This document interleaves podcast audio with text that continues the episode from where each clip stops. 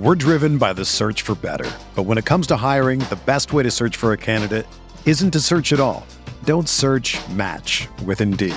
Indeed is your matching and hiring platform with over 350 million global monthly visitors, according to Indeed data, and a matching engine that helps you find quality candidates fast. Ditch the busy work. Use Indeed for scheduling, screening, and messaging so you can connect with candidates faster. Leveraging over 140 million qualifications and preferences every day, Indeed's matching engine is constantly learning from your preferences, so the more you use Indeed, the better it gets. Join more than 3.5 million businesses worldwide that use Indeed to hire great talent fast. And listeners of this show will get a $75 sponsored job credit to get your jobs more visibility at Indeed.com slash BlueWire. Just go to Indeed.com slash BlueWire right now and support our show by saying that you heard about Indeed on this podcast. That's Indeed.com slash BlueWire. Terms and conditions apply. Need to hire? You need Indeed.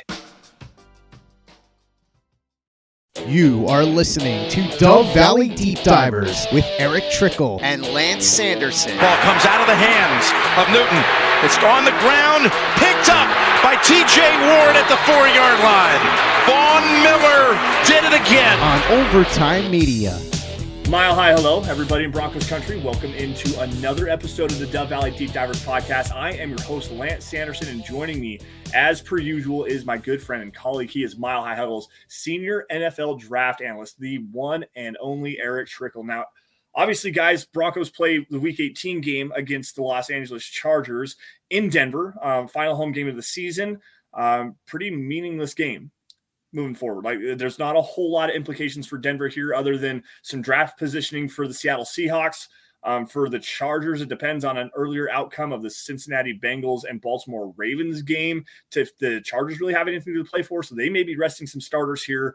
Really kind of a meaningless game, Eric. So with that, let's talk some NFL draft. How are we doing, buddy? Doing good. And as you said, like trying to figure out a topic for today, and it's like this game is it it's meaningless. There's nothing for it.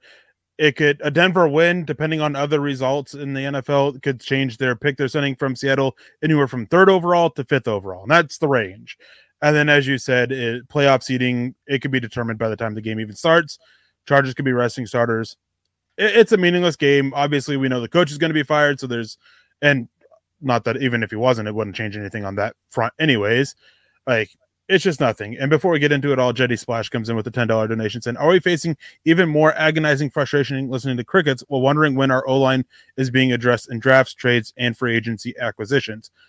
Um, well, we got to wait a little bit for all that until March. I'm, but they're definitely looking at it. There's no way they can't look at the offensive line performance this year and think we we don't we can stand pat. Not just with that, I mean contracts of certain players, we'll probably hear about Graham Glasgow being let go probably sometime in the next couple months before free agency starts in March. So it's just going to take a little bit of time because we got to get there, but they'll de- they'll definitely address it. How we got to wait and see but they'll be adding to this offensive line. Yeah, for sure. And I think a big thing that you're going to see here with the with the Broncos organization moving forward, obviously, it's going to be interesting to see which direction this uh, the, the the offensive scheme is going to go, the running scheme, um, and the passing scheme for that matter. But depending on who they hire as their next head coach, whether it's Sean Payton, Jim Harbaugh, Dan Quinn, Shane Steichen, completely different offensive schemes for the most part. There's some similarities between all of those guys, but Steichen likes to run more zone, zone reads, stuff like that, quarterback run. Um, they're, they're not running power schemes like a Jim Harbaugh, like a Sean Payton like to do. So when we find out some more clarity with what this uh, coaching position is going to look like, we'll find out a little bit more clarity with the offensive line.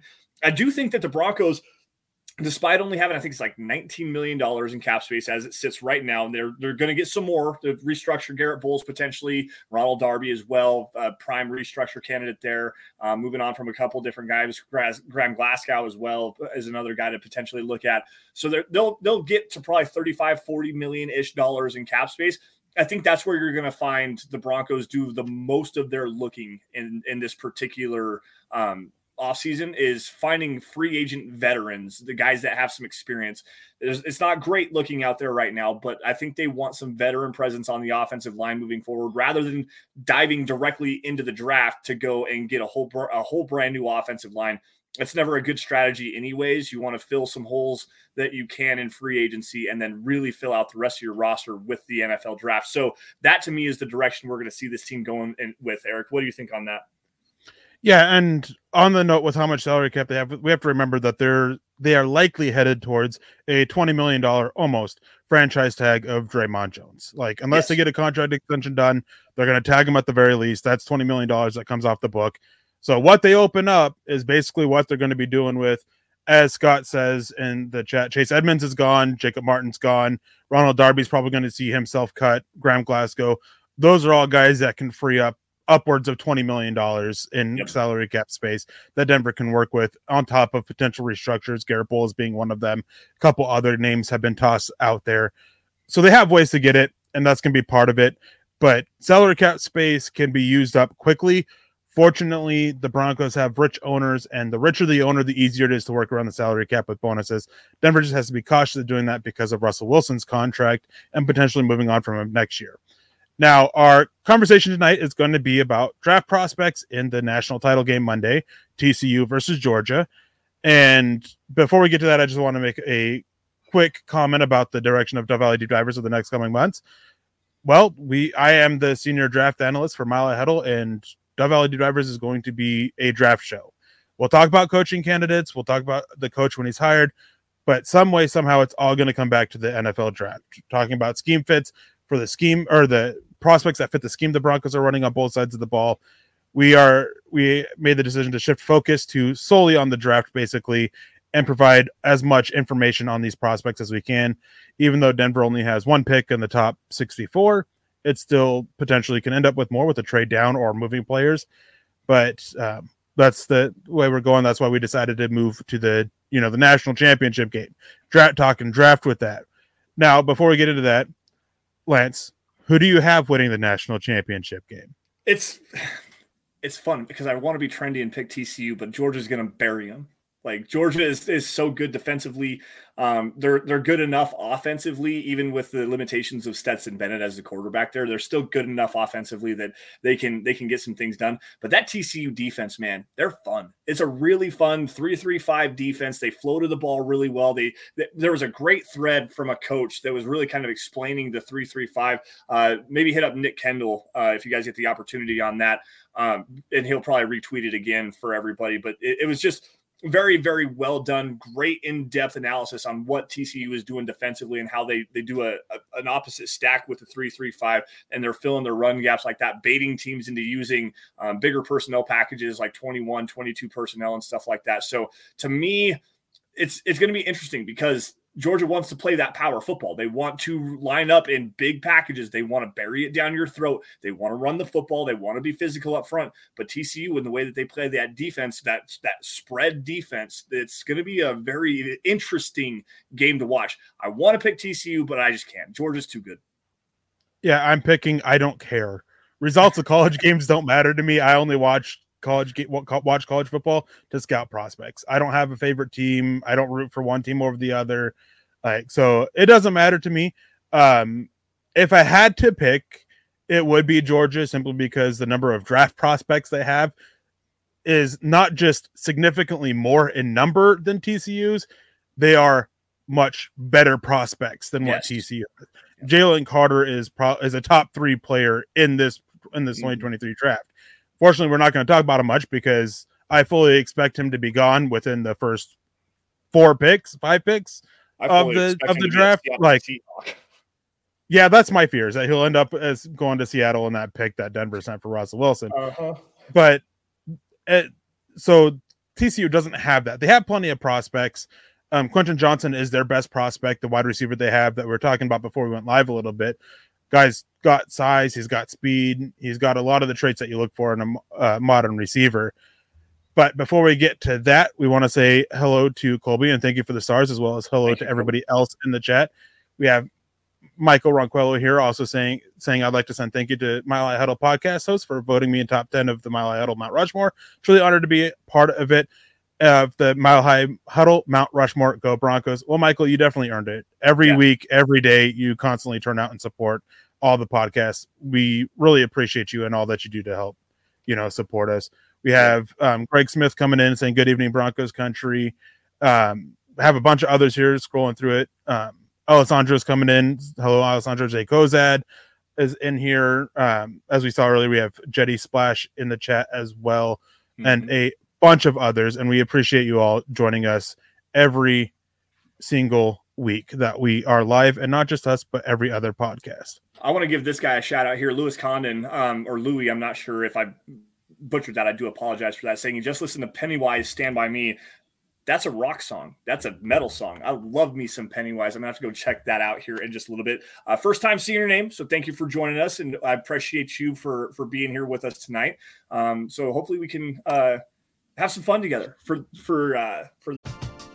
We're driven by the search for better, but when it comes to hiring, the best way to search for a candidate isn't to search at all. Don't search. Match with Indeed.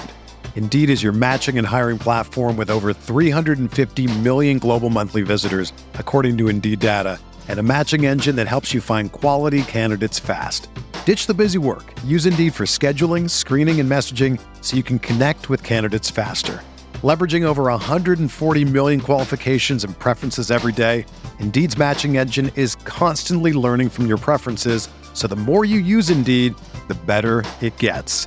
Join more than 3.5 million businesses worldwide that use Indeed to hire great talent fast. And listeners of this show will get a $75 sponsored job credit to get your jobs more visibility at Indeed.com slash BlueWire. Just go to Indeed.com slash BlueWire right now and support our show by saying that you heard about Indeed on this podcast. That's Indeed.com slash BlueWire. Terms and conditions apply. Need to hire? You need Indeed. Another day is here, and you're ready for it. What to wear? Check. Breakfast, lunch, and dinner? Check. Planning for what's next and how to save for it? That's where Bank of America can help. For your financial to-dos, Bank of America has experts ready to help get you closer to your goals. Get started at one of our local financial centers or 24-7 in our mobile banking app. Find a location near you at bankofamerica.com slash talk to us. What would you like the power to do? Mobile banking requires downloading the app and is only available for select devices. Message and data rates may apply. Bank of America and a member FDIC. This evening. Now, Eric. Oh, real quick. Can't forget to shout out Ernie Mays. Thank you, Ernie, oh, for sh- up, joining Ernie? us. And of course, Jeff Noyes, who's staunchly defends Drew Lock in the chat almost weekly. Appreciate you, Jeff. What's up, Jeff? What's up, Ernie? How how is everybody doing tonight? We thank you all for joining us as always on Dove Valley Deep Divers on a wonderful Friday evening. Um, so Eric, obviously where the Broncos are picking right now is still to be determined because the San Francisco 49ers are in the playoffs. They're probably going to make a deep playoff run unless Brock Purdy completely wets the bed, which is possible. I mean, young starting quarterback, rookie, um, Mr. Irrelevant, and there's a, a potential possibility for him to fall off the wagon in the playoffs.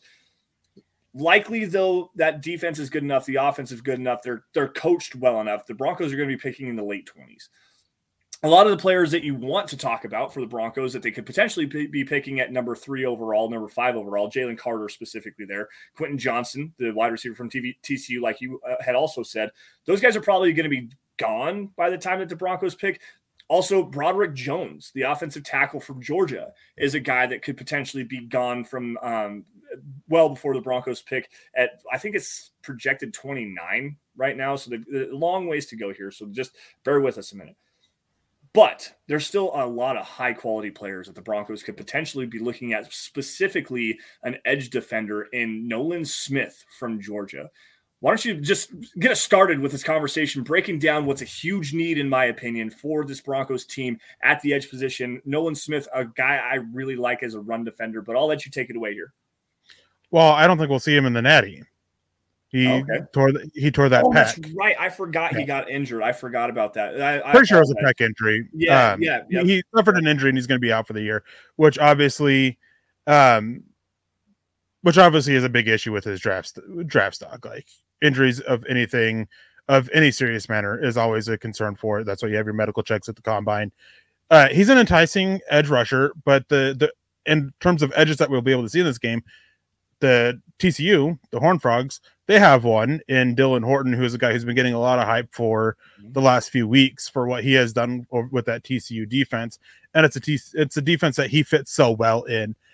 I do have a concern with him in transitioning to what to Denver's scheme if they're running something similar because he's not a guy that is a super smooth mover, especially with his hand, um, especially when he's in a two point stance and not a three point stance. So that could be a bit of an issue there. And Denver's not one. I mean, they do it with Dre'Mont Jones a little bit, but Dre'Mont Jones is also a little bit bigger of being that kind of hybrid type, hand of the dirt, um, two point, three point stance kind of guy. And they just don't seem to want to do that with, they don't seem to do that with anybody else. Um, but he could help the run defense, which Denver has needed on the edge again this year. Randy Gregory, when he's been out there, has been not so great against that. Baron Browning, he's cons- consistently getting too far upfield and leaving the backs the lane beneath him always open. And then um, uh, Nik Bonitto still showing how he's a liability against the run. Um, Phil McLaughlin comes in saying, Evening, Lance, Eric, and Deacon Scott. Great news about your draft show and new show on Saturday. Yes, um, Thomas Hall and Ron White, a guy who was pulled out of the chat, have a new show starting tomorrow. It is the Orange and Blue View. So make sure you guys tune in and check that out for their yep. first show. Yeah, super excited about that. Congratulations to Tom and to Ron, um, both really good dudes from what I know. I, I, we met I met Tom last year at the Mile High Huddle meet and greet. It was nothing but nice to me. But um, congratulations to those guys. Hopefully they have a lot of success and make sure you guys do check that out tomorrow at six o'clock. Um, the uh, dang, dang, it, I'm well, having a, what do you think, real quick? I just want to say right now. I just want to say, Jeff, I was just joking. I was just poking fun at you, like about the Drew Lock stuff. yeah, just poking fun, man. uh, Horton, uh, he's not.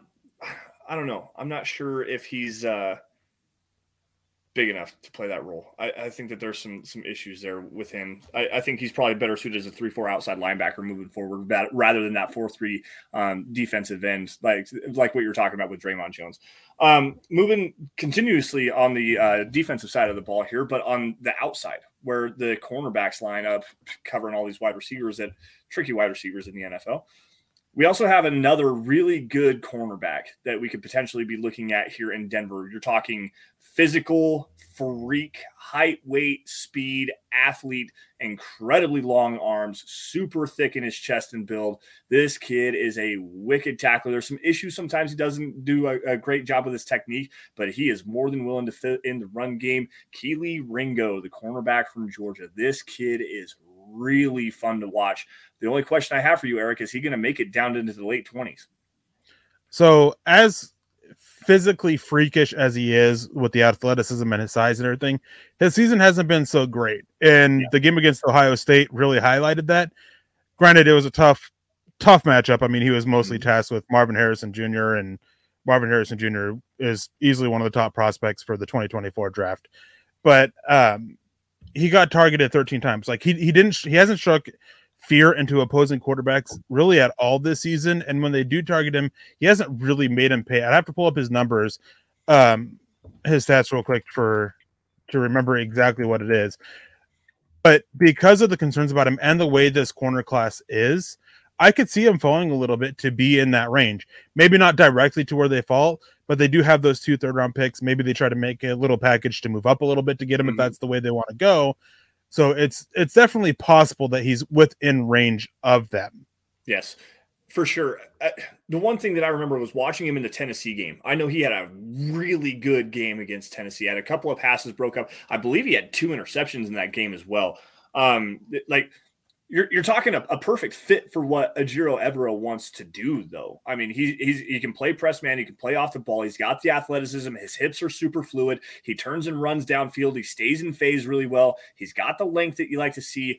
And you pair him up with Pat Surtain on the other side, and you have a dynamite cornerback duo for the next seven years because you're going to pay both of them. Like you, when you have two players like that at the cornerback position, you have to figure out a way to keep them together.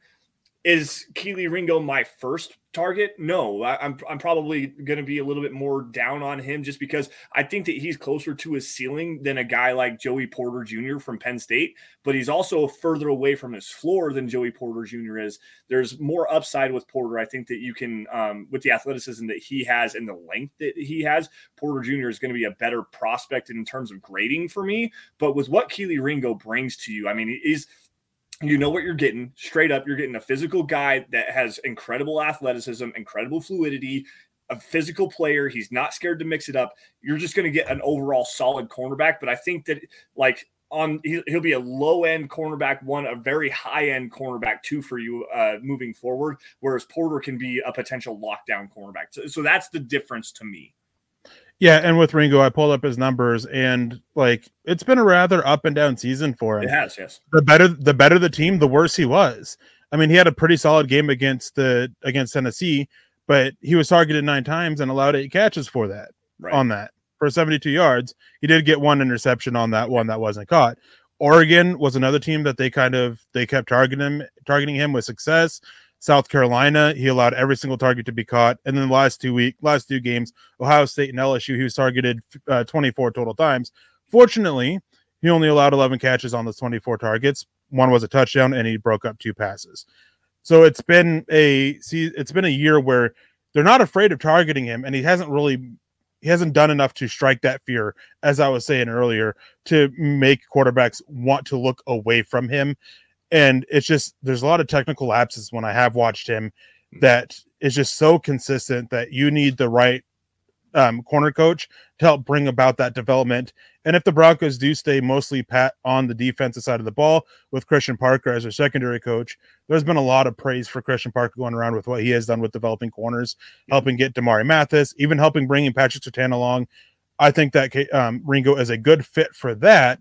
And um, to help bring it on. And I think it's a good scheme fit as well, as you were saying, for what Evero wants to do if Denver ends up sticking with Evero. Yeah.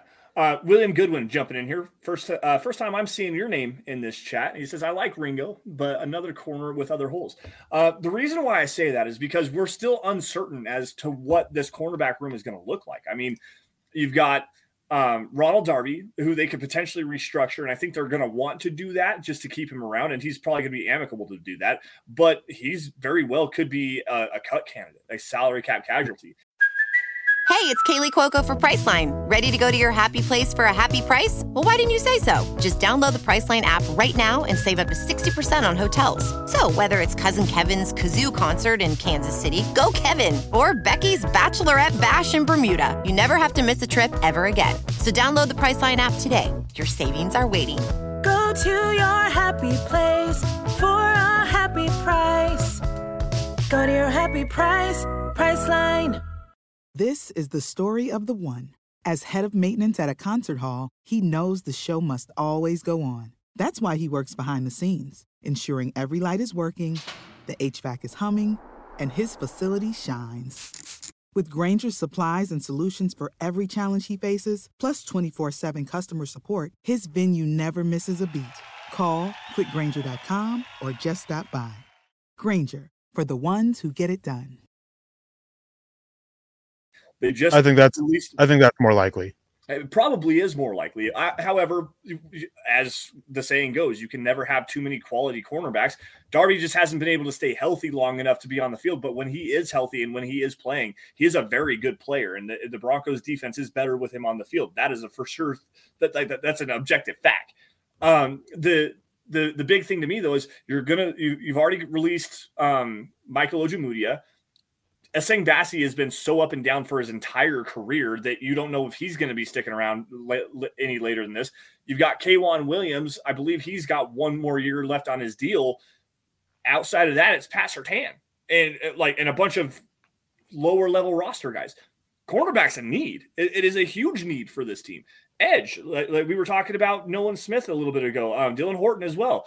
You're, you're talking about uh, like yes, you've got Nik Bonitto. Yes, you've got Randy Gregory. Yes, you've got um uh why am I brain farting today? Uh Baron, Baron Browning. Browning. Yes, that's the one. Yes, you've invested all that into the uh into the edge class in, into the edge room.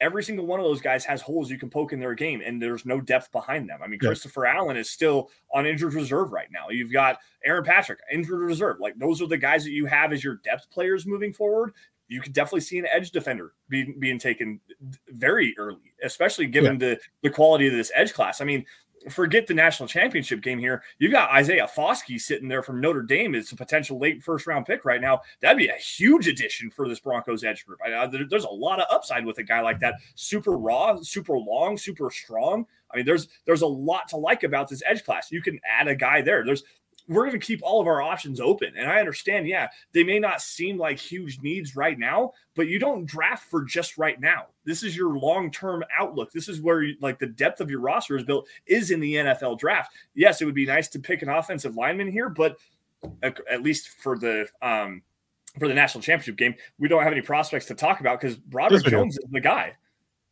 Broderick, Broderick Jones is, and Broderick Jones isn't viewed as highly as he's been made out to be by media from conversations I've had with folks. Okay. There are a lot of concerns about it, and there's a lot of people that are advising that he should actually return because of the technical issues that he has to his game. He's a solid enough athlete, has solid power and everything, but just the technical issues just con- have con- pretty consistently hindered him so far this season that they're going to want to work out. And with this tackle class in general, it's viewed as a pretty decent tackle class. It's just not lacking at the top. Multiple people that I've seen and I've respect that cover the draft as well have talked about it. They don't expect more than one tackle to go in the top 15, top 20 picks. And that one tackle was pretty much Paris Johnson. Dawand Jones, the other tackle out of Ohio State, he's so big and everything and such a labored mover that we're probably going to see him fall a little bit. Very similar to Daniel Faalele from this last year, um, depending, but we might not see him fall quite as far as Faalele did. Um, Broderick Jones, he's one of them. Peter Skoronski, people are not sure where to play him. I he can play anywhere from center to tackle, and most folks are going to pigeonhole him onto the inside interior offensive line because he doesn't meet certain measurement standards that a lot of teams have to be a tackle. So Broderick Jones, even if we move past him, if depending on where he declares where he goes and everything, there are still other uh, options on the offensive line, and a couple of them, depending on if they declare or not, coming out of Georgia. There's their center is, if he declares, will be one of the top probably ten centers in this draft class, if not top five. Sedrick Van Pran, yeah, and he's just he has issues. He's had issues in pass protection but he has been absolutely killer in the run game consistently for Georgia. They have a guard or their other tackle, I think is who it actually is. Um, uh, McClendon. Yeah, I, I forgot about him. Yeah, that's right. I, he's a guy who he's a little bit under. He's he's an underclassman that they'll that we're unsure if he'll declare yet or not. But um, if I remember right, he actually took part in the senior day for the for Georgia, which points to him declaring but he's the guy he's playing right tackle for them that he's probably going to move inside for them there's a really powerful guard from tcu i think it's a left guard name escapes me at the moment mm-hmm. who he's got some work to do with you know his movement ability and everything like that but if you're going to a power power scheme if say jim harbaugh is your coach and you are moving to more power up front in a power running game this dude would be a great choice not in round one obviously probably round three but if he gets your hands on you you're pretty much done for um, he's so physical at the point of attack, and he's just got a little bit issues with speed and everything. So you know, double A gap blitzes um, can uh, you know give him issues a little bit trying to deal with stunts and twists. That's something else that has to work out. But there are other offensive line options that we're looking at in this natty besides just Broderick. Right. No, I, am just talking specifically in the first round because I'm not nearly as far into my process as you are. Everybody knows I usually start around the Senior Bowl area, right around the combine is where I typically do all of my my tape watching and go back and do everything like that. I'm so I'm, I'm trying to stay caught up with you a little bit. Uh, I got a, an article here. I believe it's from thegamehouse.com. So forgive me here. Um, are you talking about Alan Ali or John Lands as the the um, um, I think I think Ali is the name. Right. Okay. Um, there, Avila, a, Steve Avila. Okay, Steve Avila. Gotcha. I, I actually know where. Uh, he's probably a third or fourth round pick, somewhere around in there. He's a, a, guy that you definitely want to bring in if you if you're going to that power scheme. You're absolutely correct. He's a a big like I don't know the best way to describe him because he's not like a, a, freight train in the running game, but he's a guy that can definitely move some weight around. He's a, a, a very good run blocker for sure. Uh, not the so, greatest pat in pass protection. I think there's some balance issues with him right now, and hand placement is definitely a problem. But at the same time, Steve Avila is a guy that you could bring in as a developmental guard. He, you're I don't know that you throw him in as a starter right away, but as a developmental guy, give him a year and a half or two years, something like that, he could probably get a, a pretty good return on your investment with him. So uh, before we come back to that, because there's more I want to add to that, Lawrence Rivera comes in and says, What up, guys? All the guys know my hire would be Rich Bisaccia. So, that being the case, what would be the goods versus bads on him? Um, Bisaccia, the former interim coach of the Raiders after everything happened with Gruden, um, former special teams coach, he showed a pretty good grasp on you know all aspects of the game and being a head coach. Um, but I mean, there there's a reason why that the Raiders didn't want to stick with him. Part of it is because Josh McDaniels and get ready for them to make a run at Tom Brady because that's what's coming. Mm-hmm. Um, they'll be one of multiple teams that are trying to go in on Tom Brady if he doesn't retire. But Bisaccia is, I think there's a limit on what he can do and how he much he can turn around a team. The Raiders under him vastly outperformed expectations because he was able to fire them up and get them, you know, to play super hard for him and everything consistently week in and week out. I don't think you see that same kind of thing if he is the full time head coach. I think the whole situation that was going for him, I think that was the big difference with him, you know, going from an interim job to a full time job. I, I don't disagree with anything you just said. Also, as a special teams coordinator for the um for the Raiders, the special teams unit wasn't very good either. So uh, to, to me, Rich Bisaccia is a guy that's uh, very ho hum hire for me. I can probably think of about five or six different guys after Jim Harbaugh and Sean Payton that I would be wanting to to interview before you even get to Rich Bisaccia's name, including guys like Shane Steichen, DeMeco Ryans, John Gannon. Um, I would probably rather uh, interview Leslie Frazier and um, Jim Caldwell and guys like that before I would go to Rich Bisaccia and, and, Lawrence. I mean, it's a it's a it's a very off the wall name, off of the beaten path yeah. name. You, you, came from definitely outside the box, and I appreciate that. Good conversation too. I mean, it, it's a it's a great change up to the the typical norms that we have here. Everyone's talking about um, Jim Harbaugh, Jim Harbaugh, and, and, those guys like Dan Quinn, another one there. Uh, Kellen Moore, like those are the, the, the guys that you always hear. Rich Bisaccia is a name that I'd never even thought of. To, to be honest, I mean, it, it's fun. It's a, definitely a fun conversation. So thank you for that. And um, go ahead. To be, and to be fair, there's a reason why we haven't really thought of him. Like, and mm-hmm. it's what we're getting into now. Going back to the conversation we're having about um, Steve Avila and the guard thing. We, I was kind of ribbing you about this a little bit beforehand. One thing that drives me nuts during the draft process, uh, draft process, is comparing prospects to some of the greats at the position. Yeah. And while he's not a great, he was always a very underrated guard in my opinion, and always better than people think of. Steve Avila reminds me a lot of Mike Iupati.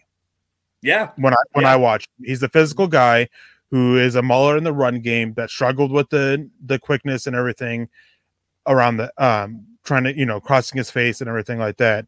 Struggled in pass protection a little bit, but you lived with his issues in pass protection because he was just such a stinking physical mauler in the run game. That's who that is to me. Yeah. Uh, so, William, jumping in here again, great question here. What are your thoughts on Florida guard O'Cyrus Torrence? Um, Steve Avila on steroids. The same same guy. They're like O'Cyrus Torrence is completely packed full of power. Like this dude, when he gets his hands on you, you're going for a ride. We're we're gonna go downfield, and you're probably gonna end up on your ass. Like this dude is completely packed full of power. Not the best mover, not the best pass protector, but he has enough grip strength to when he gets a hold of you, he's gonna win that rep. Steve Avila, like give inject him with a whole bunch of HGH and steroids and make him a lot stronger, and you've got O'Cyrus Torrence. O'Cyrus Torrence is probably a second round pick in my opinion because he's a guard only, um, and there and he's very very scheme limited. He's going to be a power scheme only guy. Uh, you might be able to get away with him in inside zone, but you're not running outside zone. So you've got some scheme limitations there with him. If he had a little bit more athletic ability, some lateral agility and stuff like that, that you could really trust him to reach the landmarks that you need to reach in an outside zone scheme, O'Cyrus Torrence would be a great player. He would probably be a first round pick. To me, I think probably in the 40s. He'll be he'll go in the top 40s, but he's not going to be a guy that I would look at for Denver at 29. So it was I think I mentioned this in the group chat Lance a while ago. In September or October, I was having a conversation with somebody um, who I respect that covers the NFL draft and everything like that. And they meant they brought up O'Cyrus Torrence to me. And they mentioned that he's the best interior offensive lineman prospect that he scouted and rivals Quenton Nelson. To no. this day, I give that to the to this day I give that guy crap for that because I was like, okay, like I hadn't watched him at this point. I turned on the tape, I was like, he's not even close to that. Like I've not only have there been better interior offensive linemen that I have scouted since Quenton Nelson, he's not even close to that level. Um, Quenton Nelson, I mean, he could do it all. Like Uh, O'Cyrus I- Torrence, as you were saying, he's going to be scheme limited because he doesn't have much movement skills. He doesn't have the lateral agility or the mobility that's needed to run an outside zone or really be confident enough in trusting him in an inside zone scheme where there'll be some pulls that he has to do. So a power concept, power scheme only is really what you're looking at as playing as your left, most likely right guard, actually, because I Mhm. think that's if he was there were there I can't remember which side of the line he plays on, but I remember there was a conversation of, that was going on. I think it was with Dane Brugler and somebody else that was talking about it how he's extremely uncomfortable flipping to the other side of the line, which is something that is not ideal for interior offensive linemen only. Yep. The more you can do, the better it is. You can play outside, you can play inside, you can play both sides. And flipping sides isn't easy. I know it gets tossed about a lot, but Jeff Saturday, um, before he started became the interim coach, um, Joe Thomas, um, uh, Geoff Schwartz, like even even Mitchell Schwartz, they've all Mhm. talked about how hard it is to flip sides. And basically, the way they put it, it's like wiping your butt with the opposite hand. Like you may be able to do it, but you're not going to do the best job, and it's not going to be comfortable. Yep. So that's another concern that I have with Torrence. Is is he really limited? Right. And we're going to see here really soon because he's a senior and accepted his invite to the Senior Bowl. So we're going to see on in uh, uh, the week of February 2nd because the game is February 2nd this year. or, uh, something like I think it's the second. Um, so- February fourth for Senior Bowl. the fourth. Okay, so yeah, February second. Then we're gonna see because he's gonna be in practices those days, and those are the days you want to watch the Senior Bowl. We've all been around it. We've all d- talked about it so many different times. The game doesn't matter in the Senior Bowl. You want to see what the what the practice uh, days are looking like. And O'Cyrus Torrence is going to play on the left side. He's going to play on the right side. He's probably going to play some center in there as well. They might kick him outside to tackle to see if he has that kind of ability. I don't think he's long enough to play out on the outside, but he's definitely powerful enough he could play there. Um, so we're going to find out with with O'Cyrus Torrence what he actually looks like playing a, a handful of different spots on the O line. So it's going to be really fun to see what he looks like, and maybe maybe we're wrong. Maybe we put him out there. Um, they get some running some outside zone, and he shows us that he can reach those landmarks. Maybe he does play a little bit better as a center, and you know, and he has that that powerful center um, going against guys like Siaki Ika, uh, Keanu Benton from Wisconsin, Siaki Ika, the nose tackle from um, Baylor, uh, Siaki or uh, Keanu Benton, the nose tackle from Wisconsin. Those are going to be electric matchups because those guys are immovable objects, and um, Os- O'Cyrus Torrence is a, a freight train running rampant. Like it's going to be really fun to watch those matchups. Um, so real quick, ahead, Greg. Smith comes in with a good question. Does the investigation at Michigan give the owners any pause from still looking at him for head coach? No, they don't care. nope. Um, NCAA violations mean nothing to the NFL, really. I mean, look at Pete Carroll. Yep. I mean, was- Seattle wanted him. He got all those violations at USC.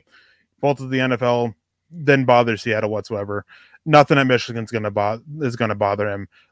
What will is you know more severe claims besides recruiting issues, but that's not what it is. It's just recruiting issues. The NFL doesn't care about that. Yeah, and it, it, quite honestly, that might make him ditch to the NFL faster because that's what happened with Pete Carroll. You want you want to talk about that really fast. Pete Carroll had all the recruiting issues and the um, paying Reggie Bush money and Matt Leinart money and, and like all that stuff that was going on. He bounced instantaneously to take the first NFL job that he possibly could to get away. As Scott says, there isn't an NCAA violation that the NFL actually cares about. So it. it- a, a total non-story, and I think it actually makes it so that Harbaugh wants to leave even more, just so he doesn't have to deal with that. Uh, It's funny the timing of that really breaking because there's been rumblings of that coming out for about a week now that they were being investigated for NCAA violations. That came out, and then Michigan releases that non-committal statement from Harbaugh about how I fully expect to possibly be the head coach of them going forward, but you know, maybe not. Like it's mm-hmm. just it was so non-committal. It, it- yeah, as it said, doesn't mean anything. As Scott said, there's no NCAA violation that you know is against any NFL rules. It's only thing that would be an issue for NFL teams is stuff that is you know outside of football issues. yeah. Uh, so that's the that's the thing. And Lawrence comes in with another point. Says me and Vance Joseph had troubles at CU Boulder, and they hired him. So so it's um either. And Yeah, I mean that's true, uh, and it, again, it just really depends on what it is, but you know that's just a whole conversation that we're not going to get into. Now, going back to the Natty game, I want to I want to ask you a question really fast before we. Or- Uh, uh, where are you going with this? I'm talking about some TCU defenders. Okay, uh, um, let's do that really fast because I want to circle back to the signal callers in this game. I really do. I, I think that's an intriguing conversa- conversation we need to have. So go ahead with uh, with some TCU defenders really fast. So TCU, as you highlighted earlier in the show, they run that three three five. They're trying to force teams to do things that they want to do, and they've had pretty good success with it. Yeah, They have a lot of defenders here, but there's one common thread amongst all these, you know, really good TCU defenders that we're looking at. they tiny. They're small. They're, they're small. they're small, and a lot of them are going to be off boards for that. I mean, um, what is it? D D Williams or D Watson, the linebacker for Uh, Dee Winters, the linebacker D. D, Winters. Winters. He's a thumper though. He doesn't play to that size. He's a he's Yeah. a downhill guy, but he's uh I'd bet 6'1", 225, maybe. Like he's Well, a safety size more than he is a linebacker size. he's li- he's listed sub six foot, oh, really? Okay. and he's listed small. su- he's listed around two hundred twenty five pounds. I don't Mhm. have it exactly, you know, off the top of my head. Um, but the issue with him is going to be arm length because the big thing NFL teams are looking at now, and it's a big reason why um, the Georgia linebacker from last year fell. Um, the Kobe Which Dean. One. No, oh yeah. The reason why he fell is that he was he was small, and what what team NFL teams are wanting is they're one of these longer guys that can help you know shrink that that throwing window that's behind the linebackers but in front of the safeties. It's a tight window throw. It's a pretty tight window throw, and the smaller you are, the ease the more it's open. So length for Dee Winters is going to be important for him a little bit. The corner that the um, TCU has, um, Tre'Vius Hodges Tomlinson, Yeah. I absolutely love him. And you know what? He fits perfectly for Denver because he's been penalized like 13 times this year. So he's just a perfect fit on that. He's handsy. He's he's hellaciously handsy, but he's also tiny. He's five. Yeah. uh, Like he, I have a, an article right here. He's I bet uh, he's not 180 pounds wet.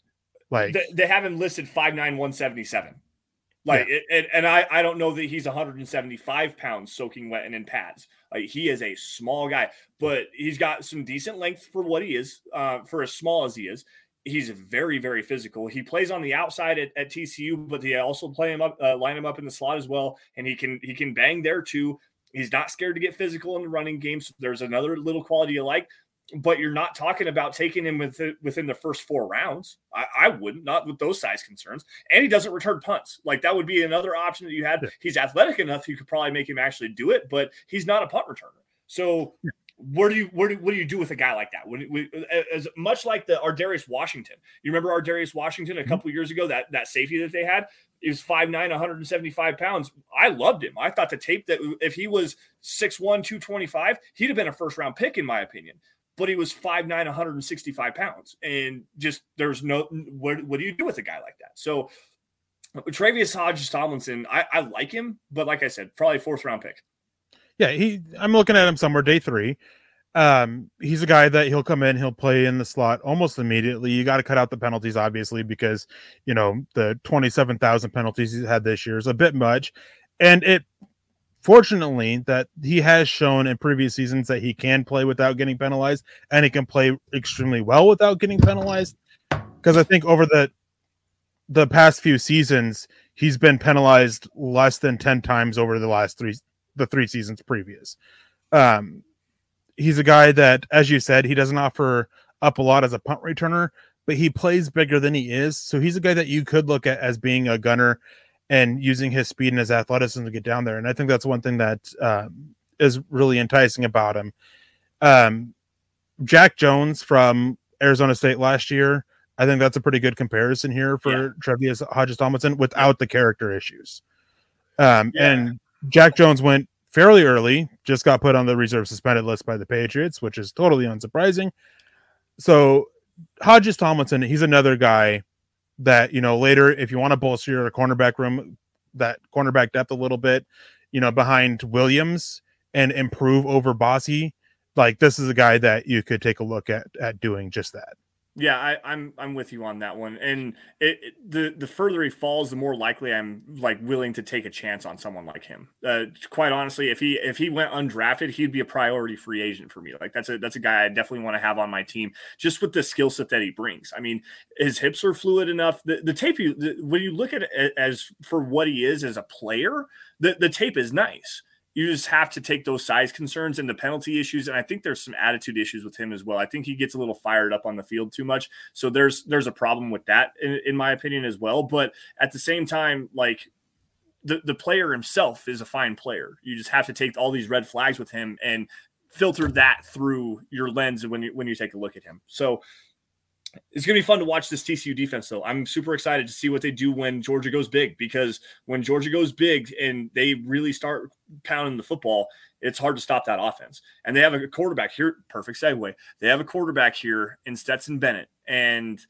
when you look at him as a prospect, the first thing that you see is not a great arm talent, not a great athlete, but a guy that just understands how to play the quarterback position. He's old. He's, I think, going to be 25 or 26 years old uh, coming up here soon. I, I, know he's at least 24. Um, and there, there's not a whole lot of hype to his game. He's just kind of decently accurate. He's a guy that distributes the football very well, but he's not going to wow you with any big time throws or anything like that. He's just a guy. But I think the floor that you have with a player like him is better than an AJ McCarron, but not quite to like. I don't even know the, the best way to describe it with him. Uh, Eric, uh, what's your opinion on Stetson Bennett before I make a fool out of myself here? But to me, I think like a fourth or fifth round pick as a backup guy, as a guy that you can just kind of rely on, that's intriguing to me with Russell Wilson right now. Oh, I mean, I don't agree with you with that range, but sixth or seventh round okay. is a taller Brett Rypien. Yes, there you go. That yeah, very, very much so. Very much so. Timing, well, gonna... timing, and accuracy is what is how he moves the ball through the air. Doesn't have an arm to make all the needed throws, but you can work with him enough that to where he could possibly be a solid backup. And if you're looking at taking a quarterback, I mean, as I said multiple times, every year you should draft a quarterback. If you want to take a guy late, I mean, he, he's worth a risk to try to develop into a decent backup. And as for his age, he just turned 25 years old in the end of October. Yeah, like like I said, he's an older prospect, and that's that's always something you really got to watch with with quarterback position because from 19 to 25. 21, yep, 19 to 21 is when you really want to see that first big step. 21 to 23 is where you want to um, see them really step into their own and and develop more as a passer, get more cerebral within the game and stuff like that. By about 25 years old, you know what you have in this quarterback, and with Stetson Bennett, you know exactly what it is. He's he's just enough pocket presence and mobility to manipulate the pocket. He's not going to take off and run on you and hurt you with your legs very often. Um, he's just going to distribute the football, keep the game in check, and um, manage the manage the game, and not screw it up for you. He's very secure with the football too. He makes really smart decisions with the ball. He doesn't put it in, uh, into risk very often. Doesn't throw a lot of interceptions. So yeah, I said what fourth or fifth. You're probably right. Probably five, six. He's a day three guy, late day three guy that I would probably be willing to take an oper- uh, take a chance on.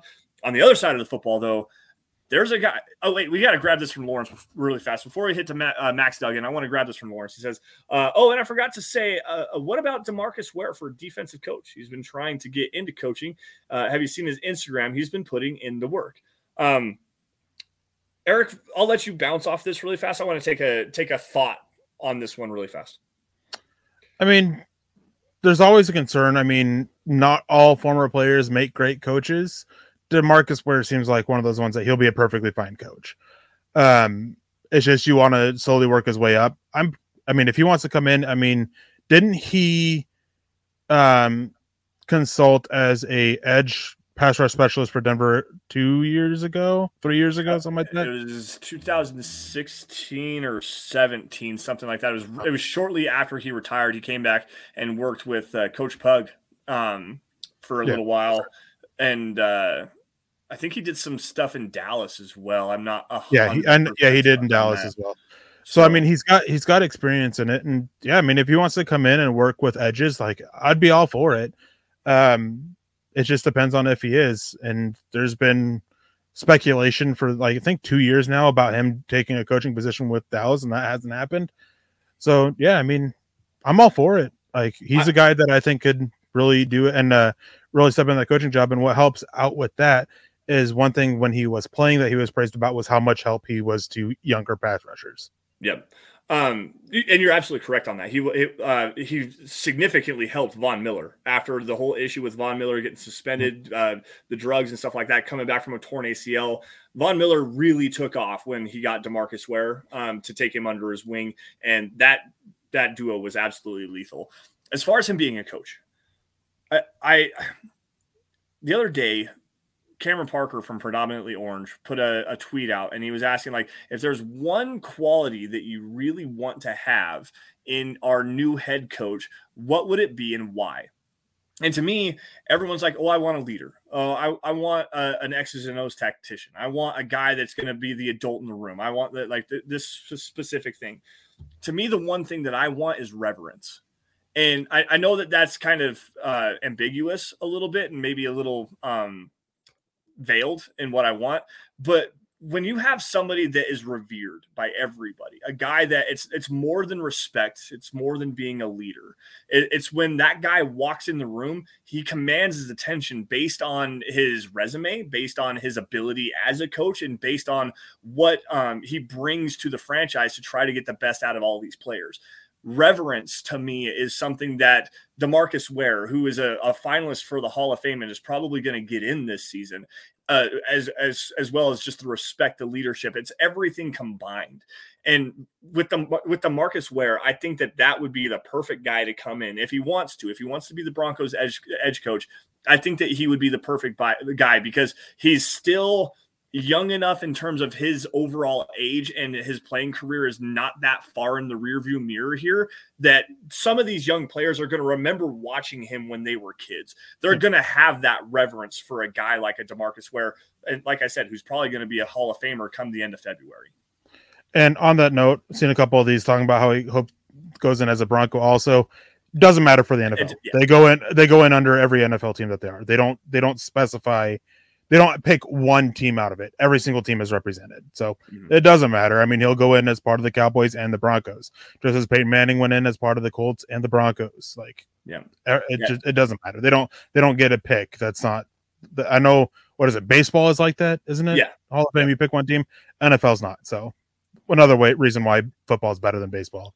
Yes, absolutely. I definitely agree with you on that one. And there's a, a, a, couple of handful of names coming in here. Speaking of the Hall of Fame, really fast. Um, Rod Smith is on there. Uh, uh, Tom Nalen, I, I, I believe is is deserving at least of more respect than what he gets in in terms of all time centers. Um, uh, Randy Gradishar, obviously Karl Mecklenburg, guys like that. Um, uh, Dennis Smith uh, Louis Wright. Like there's a lot of there's a handful of Broncos players that are definitely deserving to uh, be inducted into the Hall of Fame. Let's just get Von in or Von uh, Demarcus in. Hopefully this season we'll see another Bronco go into the Hall of Fame. So that uh, that pretty much sums up my thoughts on that. Now, uh, last thing here, let's break down some Max Duggan, the quarterback from TCU, who man, this kid's a gamer that's the very first thing that comes to my mind whenever you think of Max Duggan.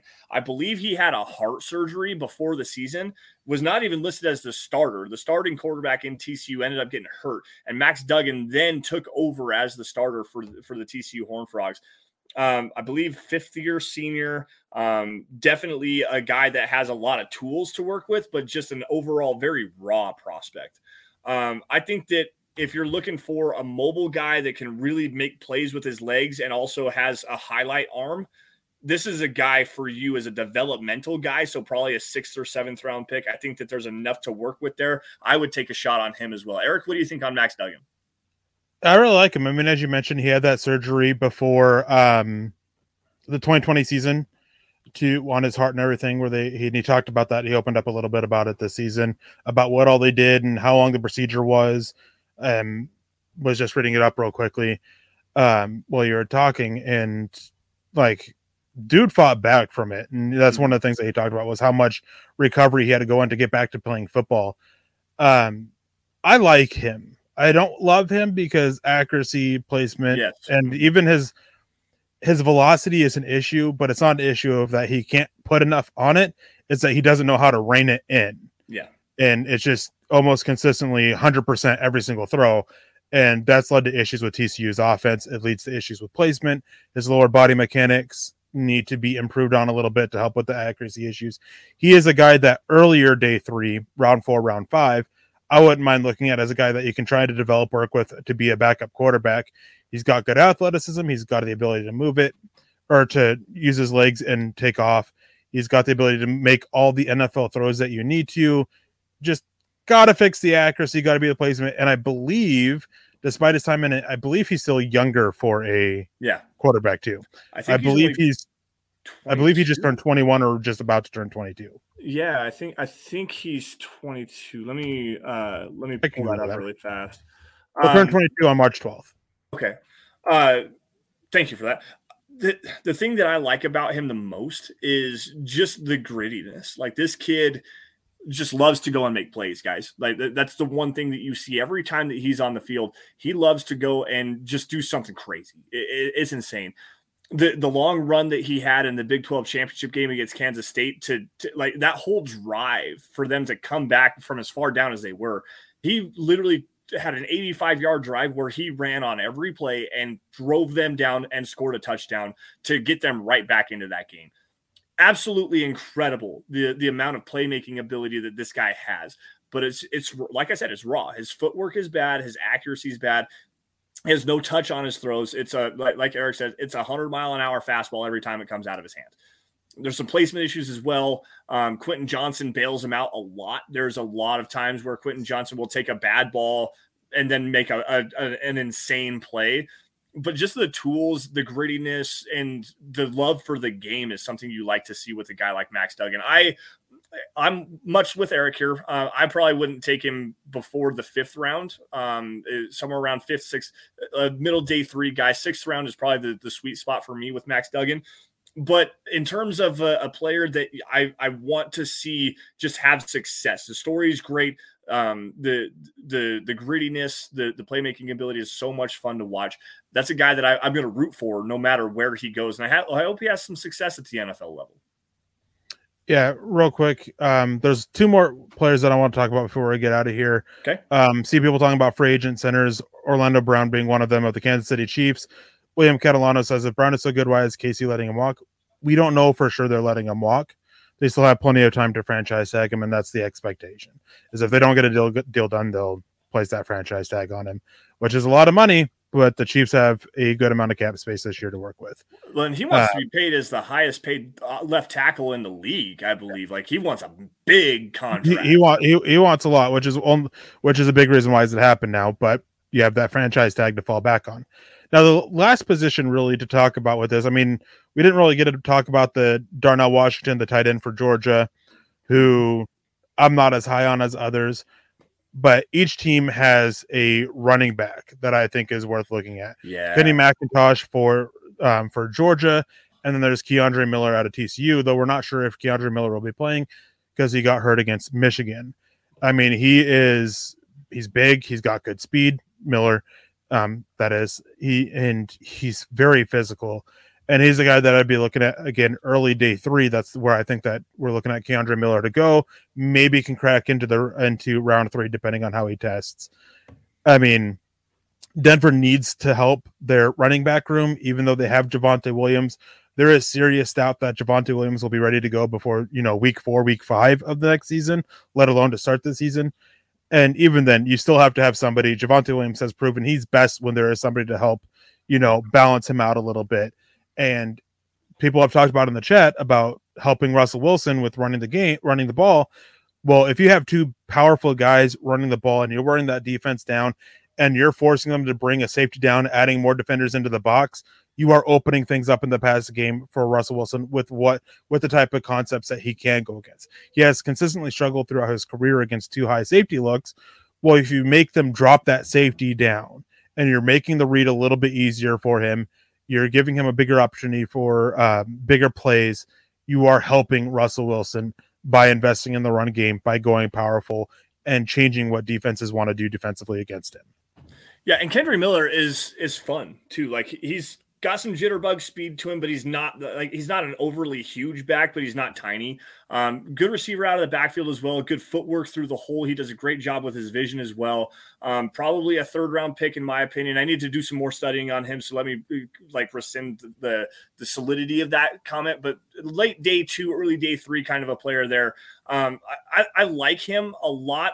I haven't really focused on Kenny McIntosh. I know he's a big dude and he's fast for his size, but I don't know much about Kenny. I'm going to really take a look at him against TCU this uh, this weekend. But um, with with Kendre Miller, there's enough speed there that I think that you offer enough of an, a, a separate dynamic than what Javonte Williams has because Kendre Miller can take the ball to the house at ease. Like he's got enough breakaway speed that you can have him be that speed back. I think he's a decent enough pass protector as well. You can keep him in on third downs, and he does a good job catching the football. So that might be a really good direction for the Broncos to go in in the in the um on day two.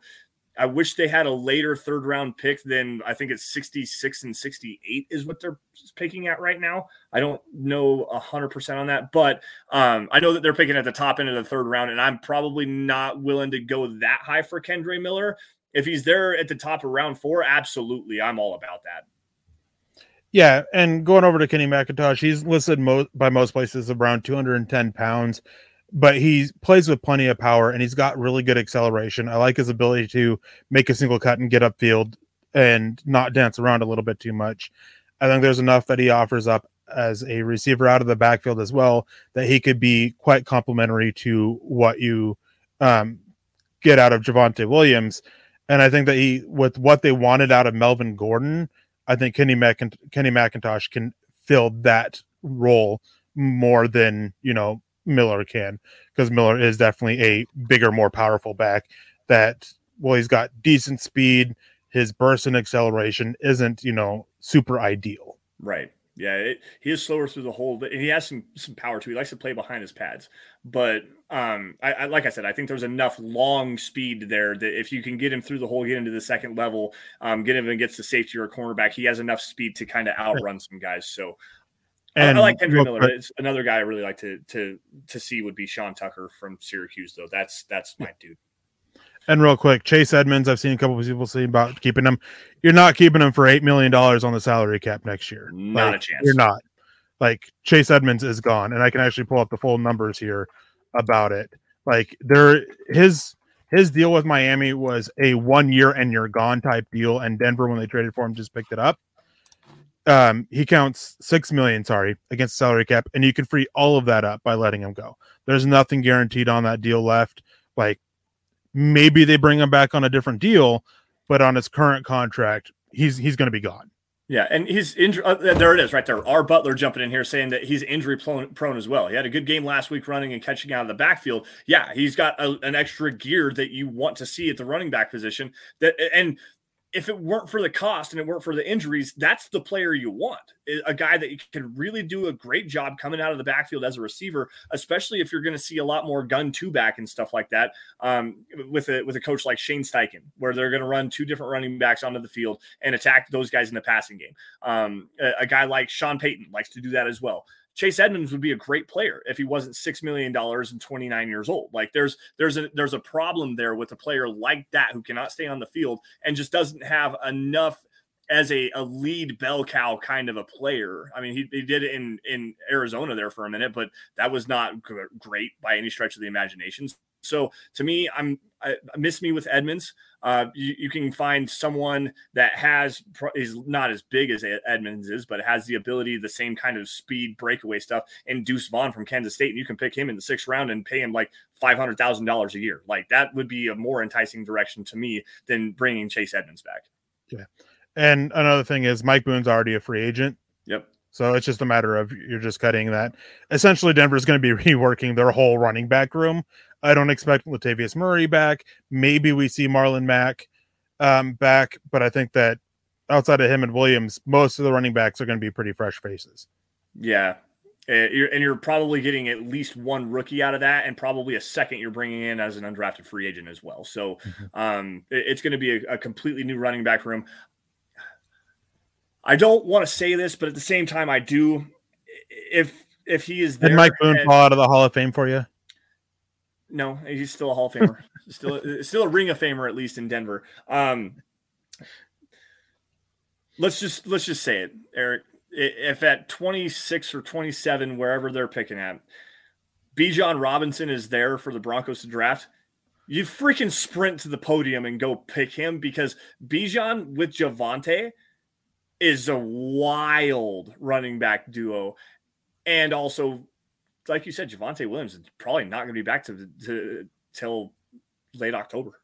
I mean, it's it's going to be a while before Javonte Williams is going to be back on the field. So if Bijan Robinson's there, you do whatever you have to do to, to slide that card in because that's an elite dynamic playmaker that eh, at that late with enough holes as you have, you take the best player available, and Bijan Robinson's the top three player in this class. That's all there is to it. So, anyways, with that, guys, we are at 7 o'clock, 7.03 p.m. right now on a Friday. Thank you all for joining us here on Dove Valley Deep Divers. We appreciate you all for joining us. A great show, great conversation. As always, guys, if you want to keep that conversation going, please make sure you hit us up on Twitter by following me at Sanderson MHH and for Eric at Erick Trickel. Also, as Scott was behind the scenes running the ones and twos at Scout Kennedy as well. Um, also, guys, while you're on the Twit machine, make sure you guys follow at Mile High Huddle. That is the mother account where you find breaking news and analysis regarding your Denver Broncos, film breakdowns, all of our draft stuff. We've got uh, five behind the scenes prospects, five small school prospects, a whole bunch of draft content coming for you guys right down the pipe here as soon as probably next week. We're going to be getting started on a lot of that stuff. Um, then also the Finding Broncos series is going to hit that uh, after the combine gets over at Mile High Huddle. Great place to get all of that content. You'll find everything there. Um, Folks, if you guys are financially able to do so, please help support the show by heading over to huddleuppod.com and get your, your get your swag on. Get the merch hit the merch tent, excuse me. Get yourself a hat, there's a t-shirt, um, hoodies, face masks, coffee cups, um, all kinds of new stuff over there at huddleuppod.com. Great variety of stuff there as well. Um, it's a great way to support the show. We really appreciate that. And if you guys aren't financially able to do so with the with super chat stars the, the merch tent, whatever. Doesn't really matter. We appreciate your support regardless. But three things everybody should be doing here. Down at the bottom of your screen, subscribe to Mile High Huddle across all social media platforms on YouTube, Facebook, Twitter, Twitch, Apple Podcasts, Spotify, anywhere you guys get your content. Um, please follow Mile High Huddle. If you like it, please smash that like button on every video, every article you guys see. It really helps us out. But if you love it, share it. That's the big thing here because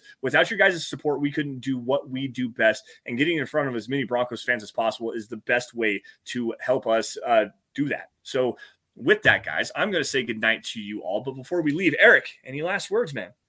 Yeah, Todd Ostendorf comes in and says, well, unless, of course, we can get Jamaal Williams talking about free agents. And if Denver yeah. get Jamaal Williams, let's totally do it this dude should be paid all the money in the world. I don't know if you saw his response to a reporter in the locker room after the game. Yes, I did. a reporter, uh, like this is the only reason why. Reporter asked him what he's going to do, and he said he's going to go home and play Pokemon. The reporter said Pokemon, and Jamaal Williams kind of made fun of him for saying this. Don't, don't disrespect Pokemon. It's not Pokemon. It's Pokemon. Anyway, on a serious note, I'd be fine bringing in Jamaal Williams. Me too. And doing what he can do. I think he's he's a fine running back. I think he's going to get a more money than people think uh, as a free agent because he's absolutely killed it for the Lions this year. I really like Jamaal Williams, and I've liked Jamaal Williams since he was entering the NFL. I've been a huge fan of him, and I've continued to be. Yeah, yeah, and he had at one point this season he had more rushing touchdowns than the Broncos had passing touchdowns. Like the Broncos as a team had less touchdowns total than Jamaal Williams did there for a little while. It was it was crazy. He was so effective in that Detroit Lions scheme. Uh, I, I think he has 16 now. Did he get another one last week? I know he had 15 there for a minute. Did he get? I, he might have gotten another one. So a, a, guy with a nose for the end zone and just a, a really great overall player, great back, uh, great pass protector, decent out of the backfield as well that's a that's a player there and i would i would really welcome jamaal williams being brought in because as Erick said, uh, he's also a Pokemon fan. Which, if you guys know, uh, fun fun story for you guys before we get out here. Uh, before Erick and I started Dove Valley Deep Divers, we are trying to come up with a name, and the name that we both originally liked was "I Choose You Broncos" because we were Pokemon fans, and that's, uh, anyways. Uh, he's gonna look good in Buffalo next year, unfortunately. With that, guys, we're going to say goodnight to everybody. You all stay safe and take care. Have a great weekend. Football all weekend, national championship game on Monday. You've also got the South Dakota, uh, South Dakota State uh, Jackrabbits in the Division Two national championship game. That is on Sunday, I believe. So lots of good football. You guys stay safe, take care. Have a great weekend. We'll talk to you guys same time, same place next week. You've been listening to the Huddle Up Podcast. Join Broncos Country's deep divers at milehighhuddle.com to keep the conversation going.